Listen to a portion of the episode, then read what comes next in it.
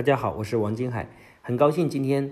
能够跟大家在线上见面。我们收到了大家提出非常多的问题，尽管每个问题都有它的个性化，但是实际上的问题本质有非常大的共性。所以呢，我把大家的问题呢分成3个方面的内容给各位做个分享。首先，我们来讨论一个问题，就是为什么今天很多父母觉得教育孩子有如此大的困难？好像在30年前，甚至是我们上一辈、上上一辈的时候，他们的家庭好像没有出现过孩子教育的问题。今天的孩子到底怎么了？中国这个社会正经历了一个巨大的变革。曾经呢，我们是一个非常专制的时代，所以呢，我们都用道德层面在统治这个家庭。比如说，作为孩子，你只要听父母的话就可以了。那时候我们讲君君臣臣父父子子，中国的家庭过去很多年的教育呢，大概就是沿袭了这样的模式。而今天这个社会快速的发展，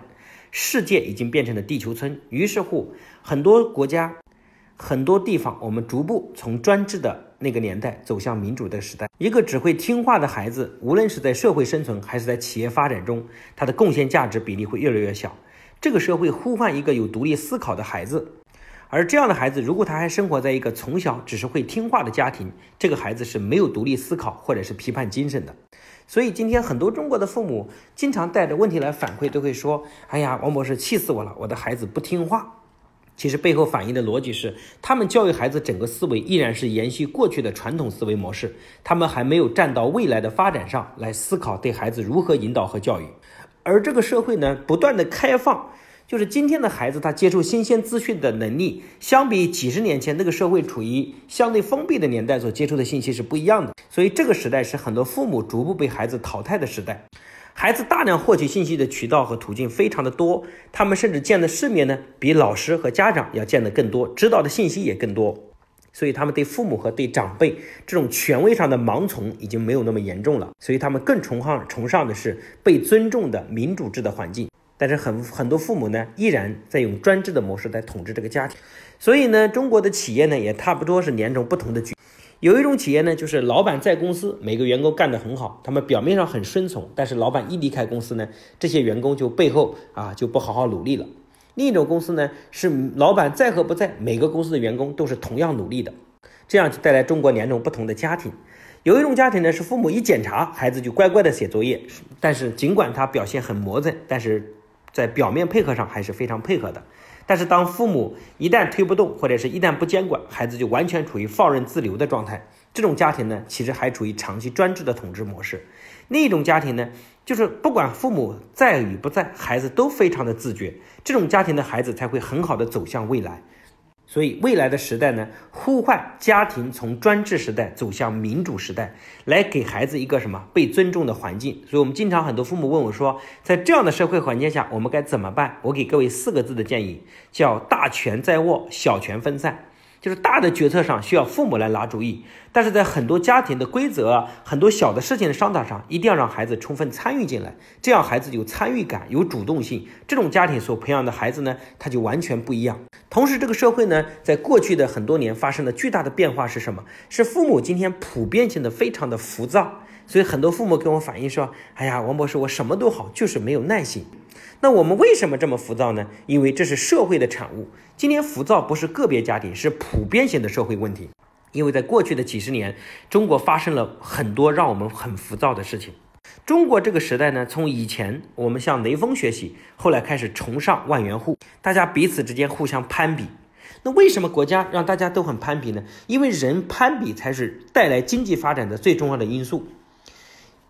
早在几千年前，我们春秋战国时代的管仲，他治理经济的时候提倡的模式，就是想让国家 GDP 不断的增长，就是大肆推崇奢靡之风。因为奢靡，人与人之间互相攀比，攀比才会从大肆铺张婚礼葬礼对吧？包括今天的时代，你看大家有了钱之后，在农村盖好房子，其实住不住都不重要了，但是得有好房子，然后再到县城里买，再到市里买，最后再买一个别墅。我们为什么不停的去满足外在的东西？因为我们要互相显摆，互相炫耀。而这种虚荣现象是个整个大社会的产物。国家要治理经济，其实必须要有这个手段。所以在未来30年时间，其实经济的发展依然是主旋律，所以社会上依然会非常的浮躁。但是面对我们的孩子教育，你发现一旦到我们的浮躁，就会给孩子带来灾难性的结果。因为我们的孩子不可以大棚养殖，你无法让孩子快速生长，对吗？但是父母面对孩子也会没有了耐心，所以今天的父母跟孩子讲的话最多的就是快一点快一点快一点，他们不停的督促孩子让他更快，但是孩子无论怎么努力也无法迎合和满足父母内心浮躁的状态。所以这是呢我要给各位回答的第一点，尽管社会浮躁，尽管我们依然要让家庭从专制的时代走向民主的时代，所以父母必须要从现在开始学习。就像企业中国有注册的公司有上亿家，但是能赚钱的企业是不多的，因为每个老板的经营水平和智慧是不一样的。中国有3.多亿个家庭，但是每个家庭的层次是不一样的，所以家庭的家长对这个家庭的教育模式也会带来家庭的不同层次。所以做父母这件事和像做老板这件事是一个道理的，他同样需要经营智慧和水平，而水平的体现就需要学习。所以呢我想各位呢你们都非常热爱学习，所以这一点上你们比很多家庭就前进了一步。第二个大方面呢我想给各位聊一件事，就是当我们自己会做一件事和帮助别人会培养别人会，这是两码的事。很多人父母会觉得自己培养孩子还挺优秀，尤其是自己的企业经营的还不错，企业中员工啊人才济济啊，然后回到家觉得不理解，就是为什么孩子搞不好啊？有个人跟我聊这个事情，我就跟他说，我说呢，实际上当你回家面对孩子的时候，才体现你的真实水平。因为你带团队呢，你发现你的员工如果水平有限，一而再再而三犯错误，你开除他是个非常简单的方法，你可以立刻把他开除。但是回到家，你的孩子明白这个手段对我是没有效果的，所以。因为他明白你必须得养他，所以你才在企业中所有企业经营的手段，这种用权力的手段在家庭是没有效果的，他必须要发挥你的影响力。所以我们今天要让自己会和把别人教会是两码事。来，各位父母回想一下，你大部分是怎么让孩子做事情的？一般孩子回家你会跟孩子说快去写作业，快去洗手吃饭，快去干嘛干嘛，你会讲一大堆的指挥性的动作。其实你讲这样的话的方式呢，是背后你想用你的思想来掌控孩子的行为，就是你想直接来干涉孩子，让孩子听你的这个思想的指挥。但是各位你明白，人是不愿意听别人摆布，人最喜欢听的是自己的指挥。所以呢，以前呢你是直接用你的思想干涉孩子的行为，而实际上应该是你影响孩子的思想，因为孩子的行为是受自己思想掌控。如果你的路径是想办法影响孩子的思想，最后让孩子自己来掌控他的行为，这个沟通和表达方式就完全不一样。来，各位理解一下，如果你去卖保险，你可不可能跟客户说，来，快去买保险？客户会说你疯了，你有病，你干嘛让我买保险？凭什么我要听你的，对吗？那你要想把保险卖给你的客户，你需要几个步骤。第一个步骤是让你的客户觉得，这个人挺好的，人挺不错的。第二个呢，是让客户在认同你人品的情况下，接受你对保险的理念，就是容易被你的思想影响。第三步是自己心甘情愿的签字买保险的单子。那今天我们涉及到让孩子，我们自己想让孩子完成我们一项指令，这个逻辑是同样的，它大概也分为三个步骤。第一个步骤呢，就是让孩子心目中觉得你是一个非常值得尊重的、非常敬佩的、非常喜欢的父母。第二个呢，就是你把道理讲得很清楚，让孩子认同你讲的话。第三步是孩子自己去努力。所以这里面延伸的就三个步骤。第一个步骤你要解决是关系问题。今天呢，很多父母在孩子沟通中失败呢，本质上是关系问题，就他所有的表达方式都是让孩子非常的反感和抵触，对吧？但是尽管孩子很抵触，他还拼命让孩子听他的，所以你的孩子是不会听你的。你经常表达你自己的情绪，对吧？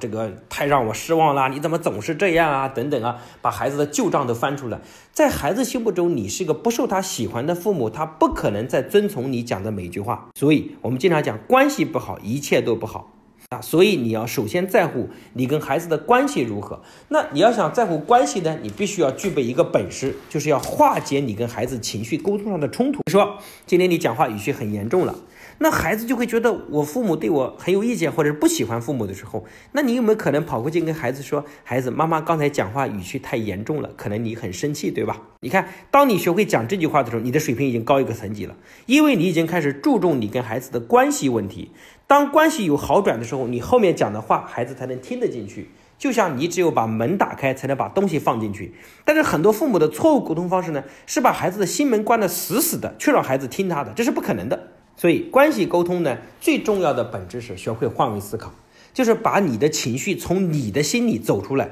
到理解孩子的情绪上。比如说你的孩子考试考差了，那不会沟通的父母呢，首先他会骂孩子，你看你怎么考这么差。但是呢，如果你会沟通，注重关系的话，你首先还回来会跟孩子说，孩子，妈妈知道你也不希望有这样的结果，那你内心肯定也很委屈，因为你在学校承受的压力比妈妈要大得多。那当你讲这句话的时候，你的情商水平就高了很多，那么你跟孩子之间的关系就很好，孩子觉得妈妈是关心我的，妈妈是理解我的。当他有这种关系的时候，你后面讲的话就非常有用了。第一步呢是关系问题，第二步呢就是要影响孩子的大脑，对吗？那么大脑就是想办法把你的观点沟通给孩子，那么这种叫沟通。那么如何沟通呢？这里有两个词特别重要，第一个词呢就是一个父母学会听，第二个呢一个父母要学会问。听的时候就是如果你是个好听众，孩子就把他问题抛出来，这时候呢孩子就会对你，当他把问题愿意给你抛出来的时候，你知道他问题的本质，才有可能给孩子更多的建议，孩子才会采纳。但是很多父母呢，他不是个好听众，他明显缺乏耐心，尤其是当孩子很多问题讲一半的时候，父母就被打断了，所以导致之间的沟通无法畅通下去。所以在听的时候要注意几个非常重要的关键点。第一个呢，你要保持身体前倾；第二个呢，你要面带微笑，不停地点头表示认同。你认同不代表孩子都是对的，但是孩子需要你的尊重。当你能做到这个水平的时候，你的孩子愿意把所有的烦恼委屈给你讲出来。比如说很多父母给我们讲说，孩子早恋，然后逼了没有用，孩子不爱读书，孩子不上进等等，你发现这一切其实你们之间的沟通出现了问题了。当沟通出现问题的时候，所有你讲的话对方是讲不进去的。同时你要学会问，那么在问这点上呢，你要学会经常用建议的方式，用二选一的方式。比如说很多父母经常会问说，怎么会考这么差呀？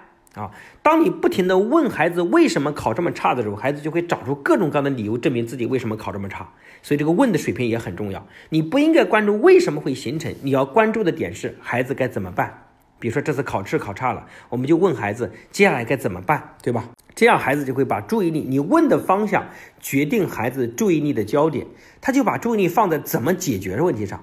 很多父母特别喜欢翻旧账，其实就是把孩子注意力放在悲观和消极的事情上。如果你换个角度，把它变成问积极的一面，让孩子把注意力放在如何解决，这样你的孩子会完全改变不同的状态。那第三步，刚才讲的沟通的第三步，就是让孩子找到成就感，让孩子自己其实他影响他的大脑之后，一旦他找到成就感，就会自己愿意去做。那人为什么会有成就感？各位在这里也记得一句话，人被批评和被肯定，这样的行为都会重复。就当你孩子每天做了很多事儿，你不停地批评他做错的事情的时候，这件事也会重复下去的。如果他做了很多事儿，你不停地给他肯定他做对的地方，这件事也会被重复下去的。那么各位父母，你要问的是，你到底想让孩子重复对的还是重复错的？那刚才父母里面有提问的很多问题，实际上背后都是因为很多父母都把问题的焦点关注在问题的事情上。前两天呢，我的孩子，我带他去这个咖啡厅。其实在咖啡厅他表现出很多不好的行为，比如说没有跟客户朋友打招呼啊，没有礼貌呀，但是这个问题我都没关注。但是有一件事他做到了，就是我带他去咖啡厅的时候，他知道蛋糕9点钟以后会打半价，所以呢他从7点钟就一直忍到9点钟，等着半价的蛋糕因为我们家规定很多钱是他自己要出的。那这件行为他等到9点钟，其实他特别渴望，但等到9点钟这件事他做得非常好。所以回来之后晚上我就一直跟他强调，一直跟爷爷奶奶讲说，你看今天我们家大宝今天等到9点钟才拿了一块蛋糕。那实际上他犯了很多错的时候，那我回来会换个方式给他建议，但是我关注点就会决定下次他重复的方向。所以各位父母，你希望孩子行为重复什么，请记得你就关注他什么。没有人是完美的一样，没有人完美到没有缺点。你今天给我反馈的你的孩子什么，要么内向，要么不爱学习，要么比较被动，实际上背后是你缺乏换个角度关注他事物积极的一面。如果你关注到积极的一面，并且达到一定的时间给予去肯定，你的孩子一定会发生巨大的转变。就像今天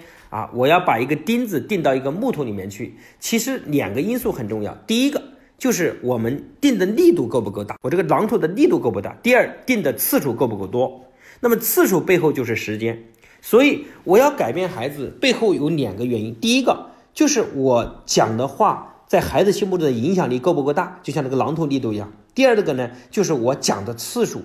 对吧？如果我想让孩子从负面的情绪走到正面的，我必须要用更有能量的语言重复更高的次数。当然如果你自己跟他讲，而你在他心目中的地位不够，比如说你带来我来帮你讲，那我在他心目中位置很高，就代表这个榔头很大，砸下来就很有力量，可能砸几次就很有效果。那如果你的榔头力度不够大，那你就要重复更多的次数，重复更长的时间，让你的孩子把注意力从负面消极的事情上转到积极乐观正面的事情上来，这样就会让孩子有不同的人生。所以我们在课里面你们各位，我感觉大家在课里面很多人的学习可能重复的次数不够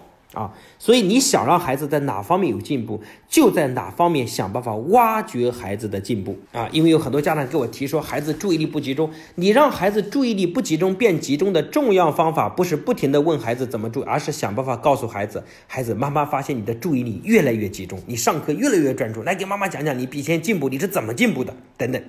不停的被强调。当孩子每天都把注意力放在他进步的事情上，他就会感觉到进步的成长喜悦，他的变化就非常大。但是很多父母说，你看你小动作，上课小动作，就不停的要改变他，不停的改变他。实际上你不停的改变孩子负面的行为，就在强化他的负面行为，这样给孩子带来的就是负面的行为被强化，反倒孩子不愿意改变他的行为。这是我给大家谈的第二个方面，就是我们把我们会的或者我们的想法变成孩子的想法，大概有这三个过程的步骤。第一个步骤呢，就是我刚才讲的关系问题，第二个就是怎么沟通，第三个就是让孩子自己很开心的乐意做这件事。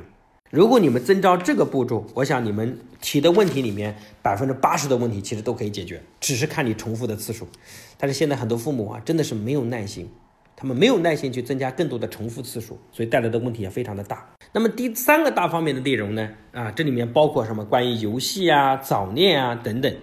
我们就要讲的就是规则问题。就是很多家庭是没有规则的。在中国整个大环境孩子建立规则是不容易的，因为中国呢整个大环境其实人都是缺乏规则意识的。对吧？为什么大家基本上都是搞关系为多对法律和规则实际上都是经常性的破坏，所以导致中国家庭培养的孩子也缺乏规矩，他们往往更多是看父母的心情然后呢对很多东西就不执行。但是在未来的时代，如果一个人不懂得遵守规则，那么这样的孩子呢，尽管他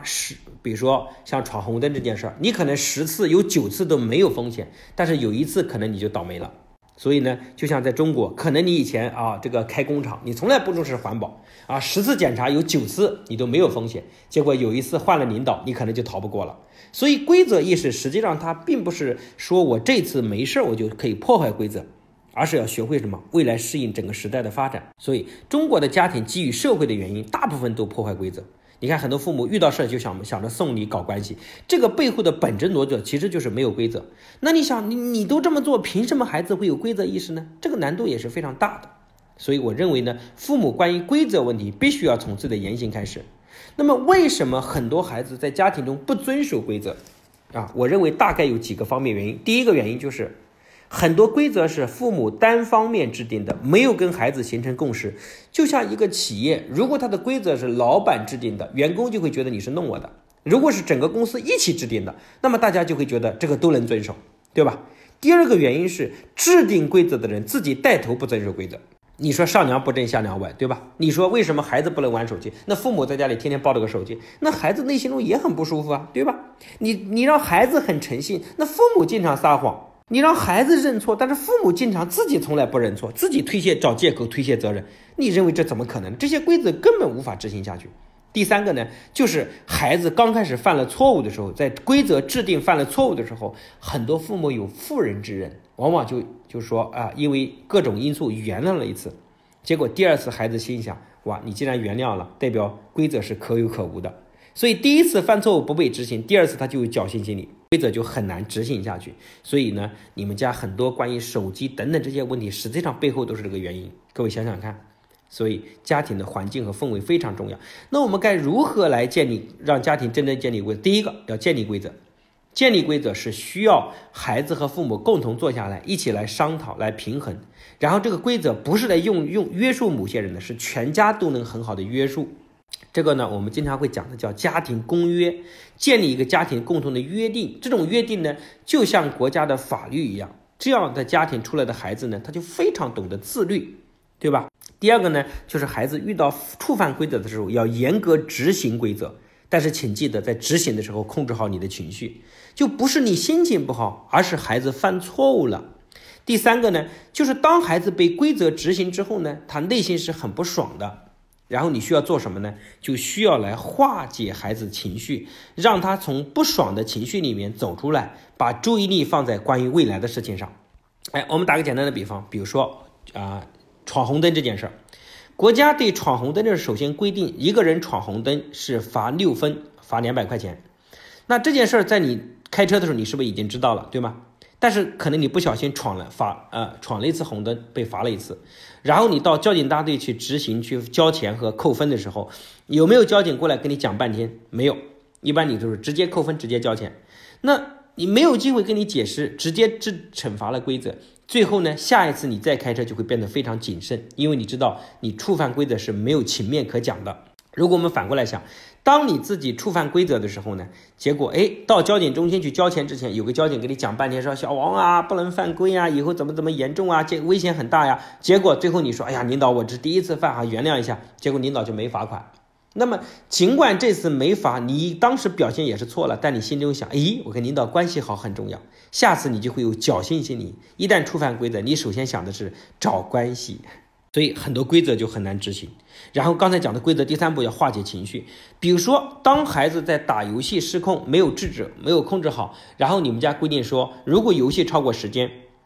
然后呢你就会把游戏收到单位去。结果第2天早上你把游戏带走，孩子非常的恼火，说我不去学校了，罚一大火。然后这时候呢，你知道孩子在情绪的当口，你要解决情绪。所以中午回来的时候，你要跟孩子聊天，就会讲说，孩子，爸爸知道可能刚才爸爸早上把手机带走的时候，你心情是非常不愉快的。如果你感觉到不舒服，你觉得爸爸这样做的不对，请你原谅一下，爸爸也能理解你的心情。你看，你这么讲的主要目的不是你错了，是你要学会化解孩子的情绪。当你化解好情绪，就跟孩子聊说，孩子，因为爸爸不希望爸爸破坏这个规则，爸爸来放纵你，让你人生毁掉了自己，所以呢，爸爸相信你是个非常重承诺的男子汉。然后呢，让孩子把注意力放在基于未来上，所以爸爸相信你呢，你会管控自己，管控的越来越好。然后呢，再跟他谈目标，谈未来。这时候呢，孩子的注意力就会从负面的情绪中被化解掉，最后呢，注意力转移到他学校和其他方面的努力上来。所以这方面呢就变得非常重要。那这个规则问题呢，也解决了基本上大家建立的20%的问题。回去在这方面下点功夫全家来坐下来共去讨论。然后我也给各位建议过一个家庭聚会那当然最后各位你发现学懂道理到做到之间不是一件容易的事儿，所以我在课上也不停的讲，一个人从学到做到需要重复足够的次数重复足够的次数我们在讲学到做到有3个步骤，第一个步骤叫重复学习，第2个叫反复实践，第3个叫教授他人。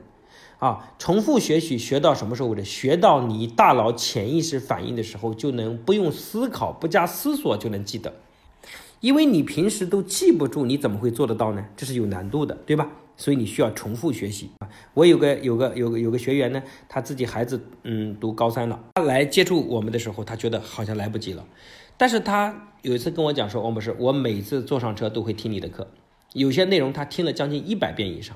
当他听完这半年时间，他的家庭关系发生了巨大的变化。后来又带着孩子来线下参加我们的活动，那这个孩子后来在高3的状态到最后一个学期，竟然还发奋图强努力成绩比以前提高了非常多。所以你发现重复学到什么？学到我们的潜意识开始改变我们的行为开始。